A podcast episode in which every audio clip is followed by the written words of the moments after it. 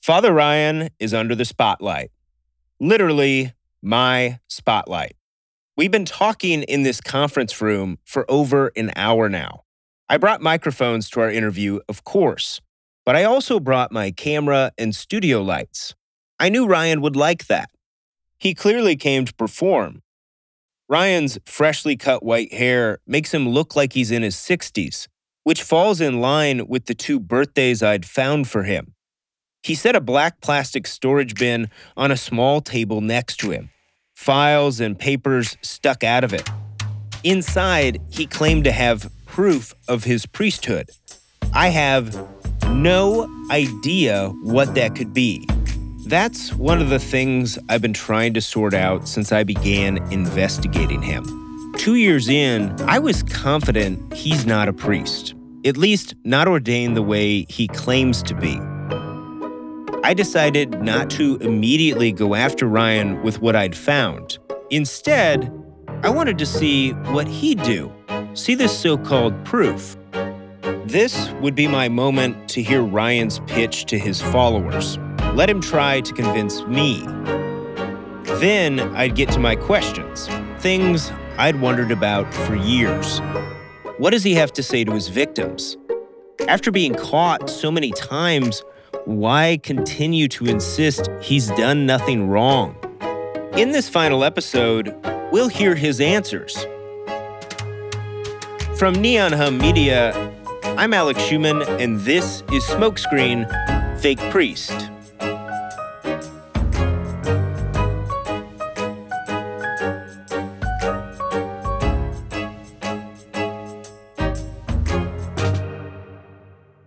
The apprehension and hesitation he had at the start of the interview was gone. Ryan had already told me about his abuse and shared deeply personal things. It's at this point I ask him about getting ordained. So you were ordained to be a priest in Benedictine Saint ben- Order of Saint Benedict, and that what form of Catholic Church? is traditional. Traditional. Yes, So it's not the Vatican. It's the other. pre-Vatican. It's the pre-Vatican Yes. Church. Okay. Ryan is at least not pretending to be part of the mainstream Catholic Church. But then he says the fact he's ordained has already been proven. because it was verified through Father Kuntz and Cardinal Gagnon. Both those people are dead, so there's no way for me to ask them. Convenient. But Ryan still has more to say on this subject. I want to just take a minute here He puts on a pair of glasses. Absolutely.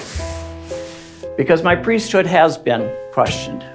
Ryan then pulls an enormous black book out of the bin he brought with him to the interview. He's got an orange post it note marking a specific spot. Canon Law, Canon 1010, Section 1.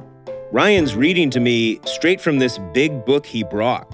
Upon completion of ordination, the names of each of the ordained and of the minister of ordination shall be noted along with the place and day of ordination in a special book diligently maintained in the Curia, Rome, of the place of ordination and of all the documents of each ordination shall be accurately preserved. He is actually reading canon law to me. Those are the laws within the Catholic Church. These are the rules Ryan claims to follow. given an authentic certificate of this order received. They, if they were promoted by an outside bishop, The gist of what he's saying is that once a priest is ordained, they get a special certificate and it's stored in Rome. that a notation of the ordination can be made in a special book to be preserved in the archives. He slams the book shut, sets it in the bin, and picks up a certificate protected by a plastic frame. I have my parchment from Rome, signed by ecclesiastical authority. It has the raised seal. It's a larger certificate with the picture of Pope John Paul II on the front. At first, I'm confused why the Pope would be on the certificate. I see the words ordination and the date on the bottom is 1993. but it's all in this font that looks like it's pretending to be cursive, sort of medieval. He then turns the certificate around and shows me the back. Behind the Pope's picture on the original certificate, which this is, in blue ink is stamped the library, book, volume, chapter, and page number where my ordination is written and recorded in the Vatican. He's saying this is it. This certificate he's holding up is the proof. And right there on the back are numbers that are supposed to indicate where it's located in the Vatican. As he's pointing to the blue ink, he leans to the side and grins. He wants me to be wowed. So if you want to call me a liar and you want to call me a phony, then you're calling the church. Because this was done under Vatican II rites. My reaction probably isn't what he wanted. And so, what's confusing about that for me is if you were, you had said that this was separate from the Pope and that you were not a priest of that Catholic Church, why would it have? Because at that time- Why would it be in the Vatican? Because at that time, the split within the church hadn't really taken full effect. Ryan wasn't making sense. He claimed to be ordained in 1993. That was almost 30 years after the split in the church he's talking about. It hadn't taken effect yet. And then let's talk about this certificate he holds up. I'm interested in that blue ink on the back. Ryan challenged everyone to go ahead, look up his ordination in the Vatican Library. I would try to, later. But I also did something else. I Googled it. You can too. The back read Libreria Belardetti. And then there was a long Italian word followed by 4 A B C, then some numbers, and then the city Roma. This would totally look like it referenced some fancy Vatican Dewey Decimal System to your average American. But a quick search, and anyone can see the number is actually the address of a bookstore. The store is called Belardetti Libreria. It's a short 15 minute walk from the Vatican. Ryan was using a souvenir from a bookstore as his proof. Later, I was so annoyed I didn't think to Google it when I was with Ryan in person. But I also didn't think it'd be that easy to disprove. Now, you heard how Ryan described the certificate. He's making it sound like these are his ordination papers. He moved his hands in front of them all fast, almost like a magician doing a card trick. But when you actually look at the front of where the Pope's picture is and really read it, it's a fake blessing from Pope John Paul II celebrating the day Ryan was ordained. Anyone can buy this souvenir. I read the form you fill out to get one. You could have literally bought this thing whenever. But this is what he held up. Two years in, and you'd think I couldn't be surprised by anything Ryan does anymore. But I am. The proof is so flimsy and so brazen. But Ryan said he had one more piece of proof to show me. That's my first ordination. This document looks much more real. The paper is browning with age, but it's from the American Catholic Church, which I know kicked him out. I'd seen his excommunication papers. I emailed Ryan when I found out his certificate was a souvenir, but he never directly addressed it. He kept emailing me, though. The closest he came to commenting was the day before the first episode of the podcast came out. The trailer had been out for about two weeks. He didn't explicitly say he'd heard it, but he started ranting in his email that the Catholic Church has won yet again. It's unclear if he's accusing me of being in the pocket of the church or not. Ryan wrote, I simply cannot compete with their money, power, and influence, and therefore I am simply a degraded loser. I have talked to and read the accounts of about a dozen of Ryan's victims. Most of them didn't want to be part of this podcast. They were too embarrassed. too afraid to share their story, or wanted nothing to do with Father Ryan anymore. All of those people, every single one, told me they originally believed that he was an ordained Catholic priest. They all felt they were helping a man of God. Instead, Father Ryan had robbed them of their trust. He'd taken so much more than money. Ryan had used things familiar to believers, like a Latin Mass, to lure them in. One of the old followers told me a monk who traveled with Ryan admitted that he and Ryan would rehearse the sermon again and again until Ryan had the Latin down perfect. You cannot be sure his Latin's on the up and up if you can't read it. If you can't read it yourself and hear what he says, you know, the parts I could hear sounded all right. Vita Barr was someone dedicated enough to her faith to give Ryan's church a try. Back when she and I went to the Abbey where she lived in Pocahontas, Iowa, I asked Vita how Ryan affected her. Did living here and everything you went through with Father Ryan change your faith at all? It didn't change my faith. It was just very disappointing. I mean, God is still God, even if his people don't act the way they should.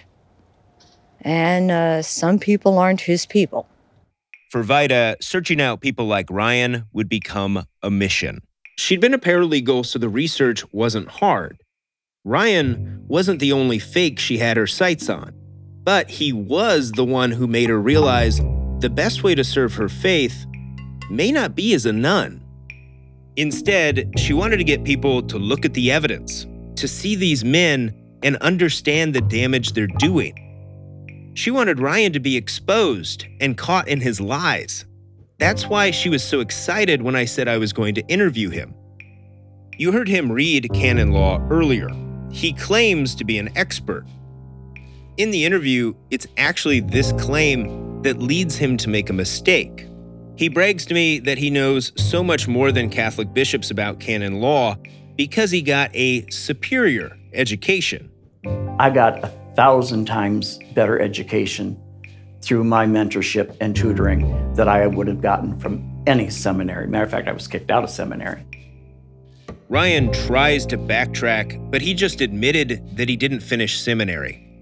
As he's speaking, it dawns on him he's made a mistake. I, I didn't get kicked out, but I, I got kicked out of one class there, only because I questioned the priest who was teaching it and what he was trying to shove down my throat that wasn't true. Skipping the six to eight years of seminary is not the only requirement of priesthood that Ryan disregarded.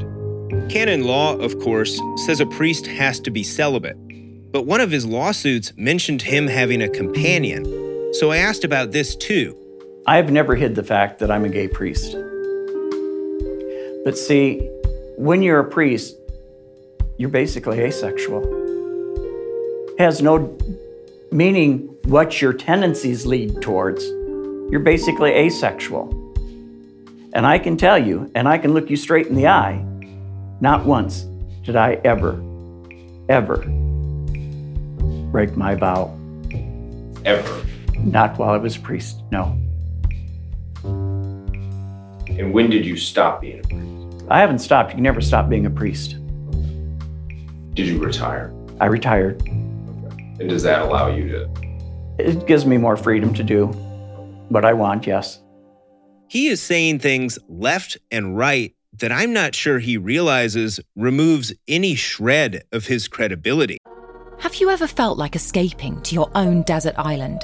Jane Gaskin did exactly that, trading in the family home to begin a new life in the tropics. But she soon discovers that paradise has its secrets. I'm Alice Levine, and this is The Price of Paradise the island dream that ends in kidnap, corruption, and murder. Wish you were here? Follow The Price of Paradise now, wherever you listen to podcasts. When you make decisions for your company, you look for the no brainers. And if you have a lot of mailing to do, Stamps.com is the ultimate no brainer. It streamlines your processes to make your business more efficient, which makes you less busy. Mail checks, invoices, legal documents, and everything you need to keep your business running with Stamps.com. Seamlessly connect with every major marketplace and shopping cart. Schedule package pickups and see your cheapest and fastest shipping options from different carriers with rates up to 89% off USPS and UPS rates. And with the Stamps.com mobile app, you can take care of mailing and shipping wherever you are. Make the same no brainer decision as over 1 million other businesses with Stamps.com. Sign up with Code PROGRAM for a four week trial, plus free postage and a free digital scale. No long term commitments or contracts. That's Stamps.com. Code PROGRAM. I grew up in the Midwest. I too wanted to give Ryan the benefit of the doubt. I assure you, I would have been just fine making a podcast that uncovered a massive Catholic conspiracy against a whistleblowing priest. I came into this just wanting to know what was real. And now for me, that was done. But his victims still had pain. I wanted to make sure he knew. What is unbelievable is that when I ask Ryan about the people he's swindled and defrauded, he pretends there are no victims. He doesn't think he did anything wrong. He's saying people like Vita Barr, people like Sheila Anderson aren't really mad. They're just saying that because the Catholic Church told them to. So you feel that all these people are not actually angry. You think that that is all the bishops calling these people Yes, and telling them. yes.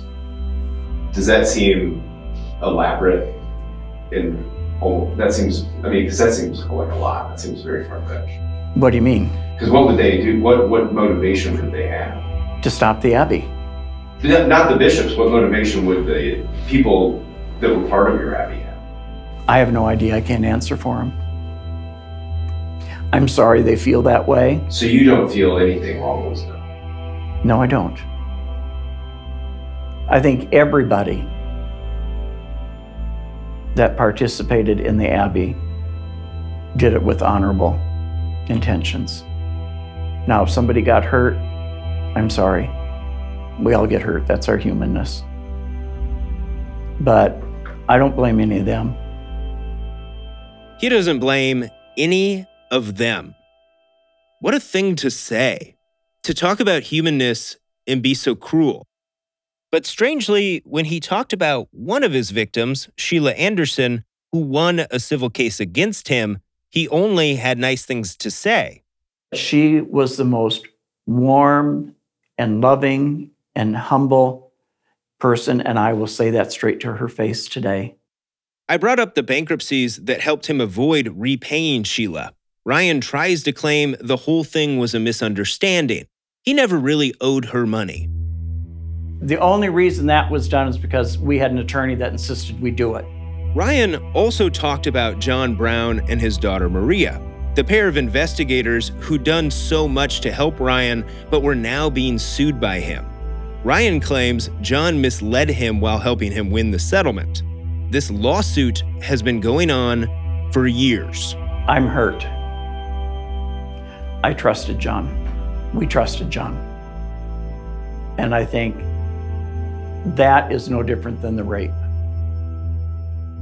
Because the betrayal and the violation. Ryan just compared John, the guy who dropped more than 30 grand in a day to help him, he just compared that guy to his abusers. He seems genuinely hurt by what the Browns did, but he's not going to admit fault, ever. I forgive John Brown. I have to. It doesn't mean I have to forget, because I won't. I'm human. I talked with John and Maria after the interview. I couldn't see them, but you could feel the eye roll.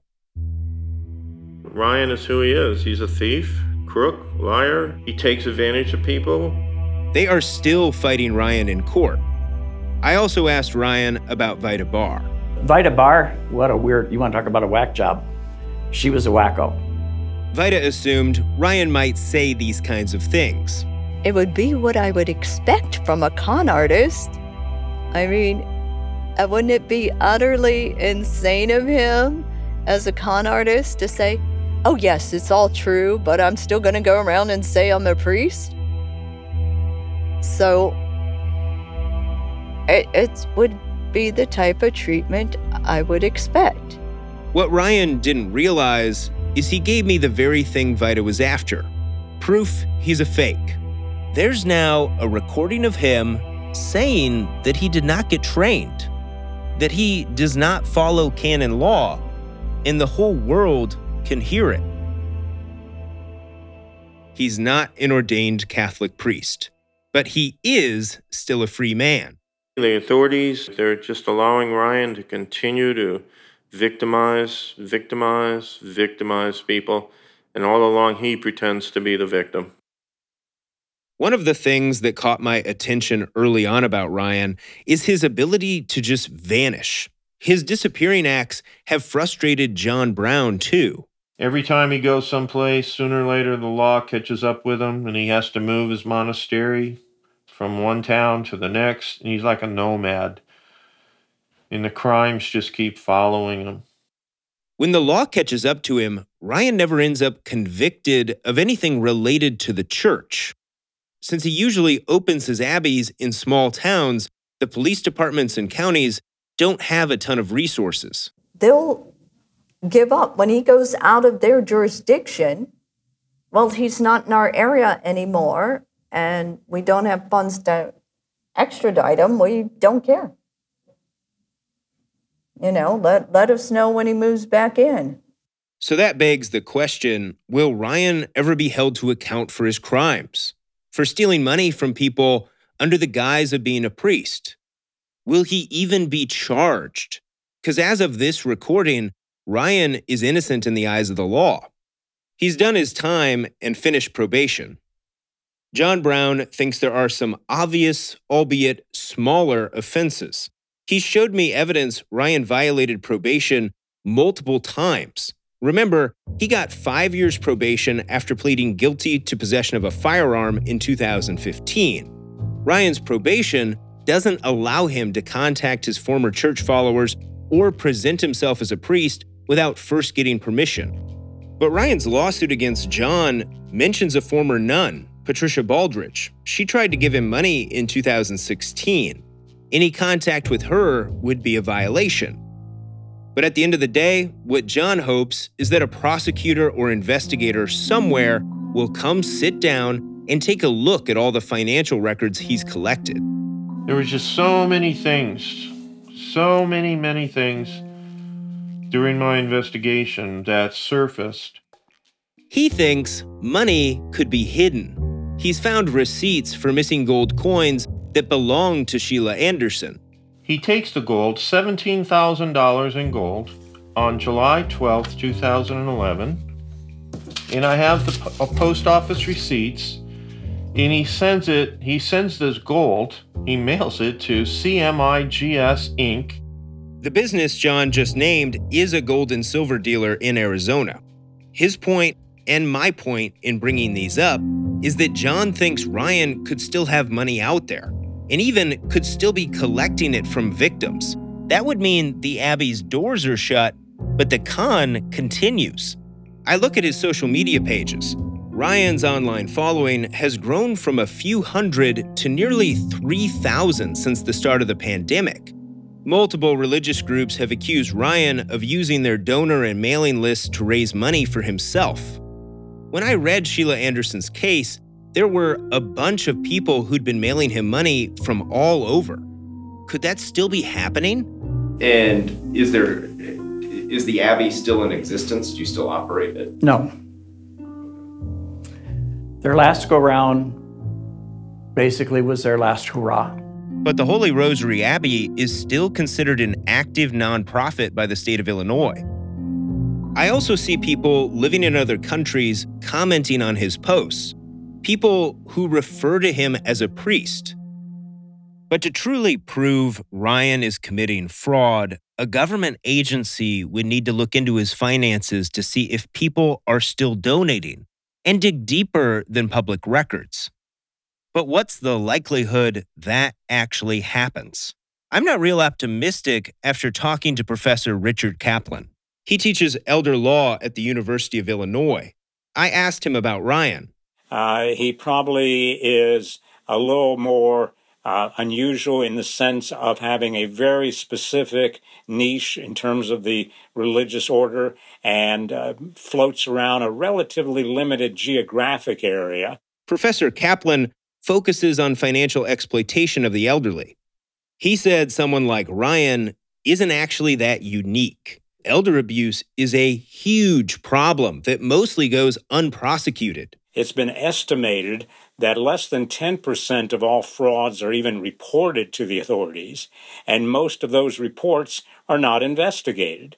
The biggest reason Professor Kaplan thinks older people won't tell anyone they've been scammed is because they don't want to lose even more power over their lives. And the biggest fear that keeps them from reporting financial exploitation is that someone, family or whatever, will use this as evidence or as a springboard to have them be institutionalized or at least have someone take over their finances. Professor Kaplan said fraud cases, like the ones Father Ryan has been accused of, can be hard to prosecute. They can easily become he said, she said. But those older people who tend to be victimized are oftentimes suffering from certain cognitive deficits, all of which means that not only does this make them particularly vulnerable, it also means that they may not be the most compelling witness if you brought them into court. So, when it comes to catching these guys, anybody from Ryan Scott to any of the other types of scammers out there, what can be done to catch them? It has been generally thought that education uh, to let people know about this is a good idea. Education? All we can do is warn people? Professor Kaplan is saying once the money's gone, there's no realistic chance of getting it back. The overwhelming circumstance uh, is that the money can't be found or can't be accessed. So the difference is sometimes uh, it, uh, the person has bank accounts. They often use several different names. So the fact that you're giving the money to Ryan doesn't mean that Ryan puts it in Ryan's account. He puts it in somebody else's account, but it's, it's his account. And then uh, the account may be an offshore account, so that even if it's in his name, it's going to be very difficult to uh, access or try to get any recovery. He is pretty much saying there's nothing you can do but keep an eye out. I think the single biggest takeaway is for relatives to be alert so that they can pre- prevent it. All of the other suggestions about what to do after it happens are not even second best. Not even second best. Professor Kaplan seems to believe it's most likely that Ryan and people like him are probably going to get away. Uh, apparently, this has worked out for him because despite various attempts by authorities to go after him, he has not changed his modus operandi. He continues to uh, portray himself as a religious figure. Professor Kaplan is right. Ryan is still playing the part of a priest. He's created at least two Facebook pages and some fundraisers over the past year. His profile says he is a retired Catholic priest. I thought back on how Ryan ended the interview. He's always claimed he suffered from PTSD and health conditions because of the stress caused by the church.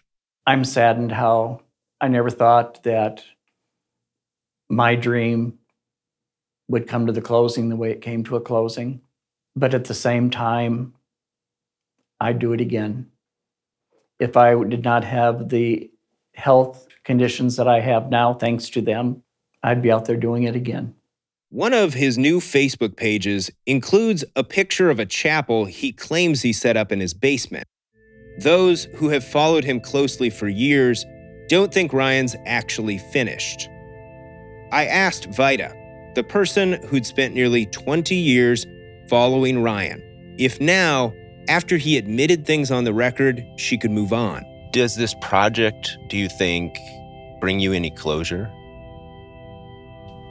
If what he has said is true, that he is done, uh, you know, but he is not done. That is the problem. It does not bring me any closure. He chose to appear to you in clerics with a giant crucifix. So he is not done pretending to be a priest. Therefore, if somebody walks up to him and says, Oh, Father, would you say Mass for my mother? and gives him a hundred dollars or something, he's going to take it. So you're not done. I can't be done. He's not done. For Vita, Ryan had become a big part of her life. He'd become part of mine too. But while reporting on this story, I'd discover he'd actually already been in my orbit for years. Do you ever wonder how celebrities order food? Like, is Sarah Paulson a Diet Coke or a regular Coke girlie? Some peasant Coke? No. Or how does Sofia Vergara order a pizza? No, no, no tomatoes. I cannot eat tomatoes. tomatoes? Yes. Are you cool with mushrooms? Not really. If these are the details you need, and I know you do, I have the podcast for you. I'm Jesse Tyler Ferguson, and on my podcast, Dinners on Me, I take some notable friends of mine out to dinners in Los Angeles and New York City. Listen wherever you get your podcasts. That thing was delicious. In the 1970s, John Todd burst onto the evangelical scene with a shocking tale. He claimed to be a former witch involved in a then unheard of secret organization called the Illuminati and urged Christians to prepare for a violent world takeover. First of all, the number one weapon in everybody's home should be a 12 gauge pump shotgun. Hear the amazing story of one of the originators of the modern day conspiracy theory. From Magnificent Noise and Sony Music Entertainment, this is Cover Up The Conspiracy Tapes. I couldn't believe it when I first saw it. I was looking through bankruptcy filings connected to one of Ryan's cases, and I saw a familiar name the name of a flooring company owned by a family friend, a guy named Dean Strurenberg. I gave him a call. We sold them some uh, marble tile, and they never paid, never paid, never paid. And um, we wound up taking them to court over the deal, which it, it you know, it's real uncomfortable having to take a priest to court. At first, Dean's not sure I've got the right guy. You think it's the same guy? Oh, yeah, it's definitely the same guy. If I wasn't confident enough already, Dean's description only confirmed this was, in fact, Ryan Scott. I remember being in court uh, with him, and you know how the judge will ask you your name, and uh, he would say, Father something, something, I don't even remember. That's all he would tell the judge. The judge got upset with him. He said, "You either tell me your full name, or you're you're going to be in contempt of court in, in Huskow." Up until this call, Dean thought he'd taken a priest to court. I mean, you, you grew up all your life, and you were taught that priests were above everything, you know. And then to find this out, why it, it um, and then now to find out that he wasn't even a priest, why that's kind of interesting. Now you don't have to feel bad about taking a priest to court, because. Well, not so much anymore. No. Dean had even visited Pocahontas to talk about getting paid. This meant my connection with Ryan was much closer than I ever thought. I remember thinking when this started, how have I not heard about this guy? He had a church near my hometown. But now I'm learning he was one or two degrees from being inside my home. You see, Dean's mother in law was my babysitter. Her name was Judy, and her connection to my family is deep. She helped raise not just me, but all of my siblings. Judy was the type of woman who would rollerblade with me in her 60s. She was a retired teacher. Judy helped teach me to write, be responsible, but also just how to go with things and have fun. She is the adult I knew best as a kid, besides my parents because I was like, wow. I mean, Yeah. that's such a close connection. Just, it is. I just thought that was incredible. This call with Dean brought me back to why I wanted to tell this story. Here was someone I knew who Ryan successfully tricked. It pissed me off how Ryan seemed to use the Midwest against itself. The kindness of family and friends. My family and friends. Judy, the woman who helped raise me, she could have been a target as an older Catholic woman. I'm doing this to hopefully protect people like her. To me, Father Ryan's story is about our blind spots, how we trust certain institutions and people in power. Ryan found a way to commit fraud, get caught, and still face almost no consequences. Ryan essentially took a bet a bet on all of us that we won't punish a man dressed like a priest. That this kind of authority is so revered, people wouldn't dare think a priest is a criminal or point out when something's not making sense. I remember when I was hired to be an investigative reporter in Iowa. People said, I was too nice. There's nothing to investigate. My first week, the diocese released a list of clergy accused of sexual abuse, and not a single person on the list could be held accountable. All of the men named were dead or no longer serving at a church. Investigating Ryan has only reinforced why it's important to question real authorities as much as the fake ones. What kind of leeway do actual religious institutions get? Some prosecutors didn't even think some of the accusations against Ryan had enough jury appeal to go to court. But we are the jury. Just us agreeing that something criminal could have happened here is a step towards justice. In order to stop these cons, we have to call them out. Ryan Scott is going to go about living his life. He sent me an email on September 19th, 2020. Ryan wrote to tell me he shredded everything and sent it to the dump. I have no idea what he'd be shredding, but I noticed he'd included a Latin phrase that meant, it is completed. He's trying to end this. Finally, he seems to want out of the spotlight. But since the podcast has come out, he wrote in another message Alex, you obviously have items that I no longer possess. This project, for me, is no longer about me. It's about the thousands of silenced victims. After hearing what we've found, it's not surprising he'd want to change the subject.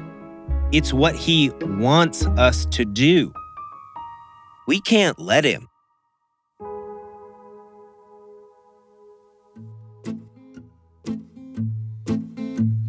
From Neon Hum Media, I'm Alex Schumann, and this has been Smoke Screen Fake Priest.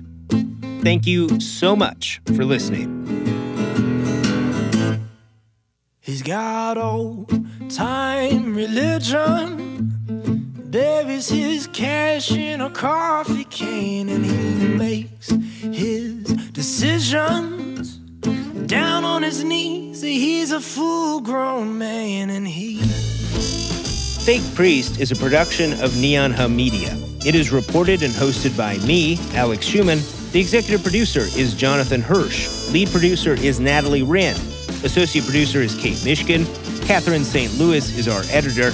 Fact checking by Laura Bullard. Thanks to Matt McGinley for our theme music and to Blue Dot Sessions for tracks you hear on this episode. Sound design and additional composition by Jesse Pearlstein. And the song you're hearing now is Old Time Religion by Parker Millsap. Our engineer is Scott Somerville. Special thanks to Peter Manso and Vikram Patel. Give me that old time religion. Give me that old time religion, give me that old time religion. It's good enough, it's good enough, it's good enough for me.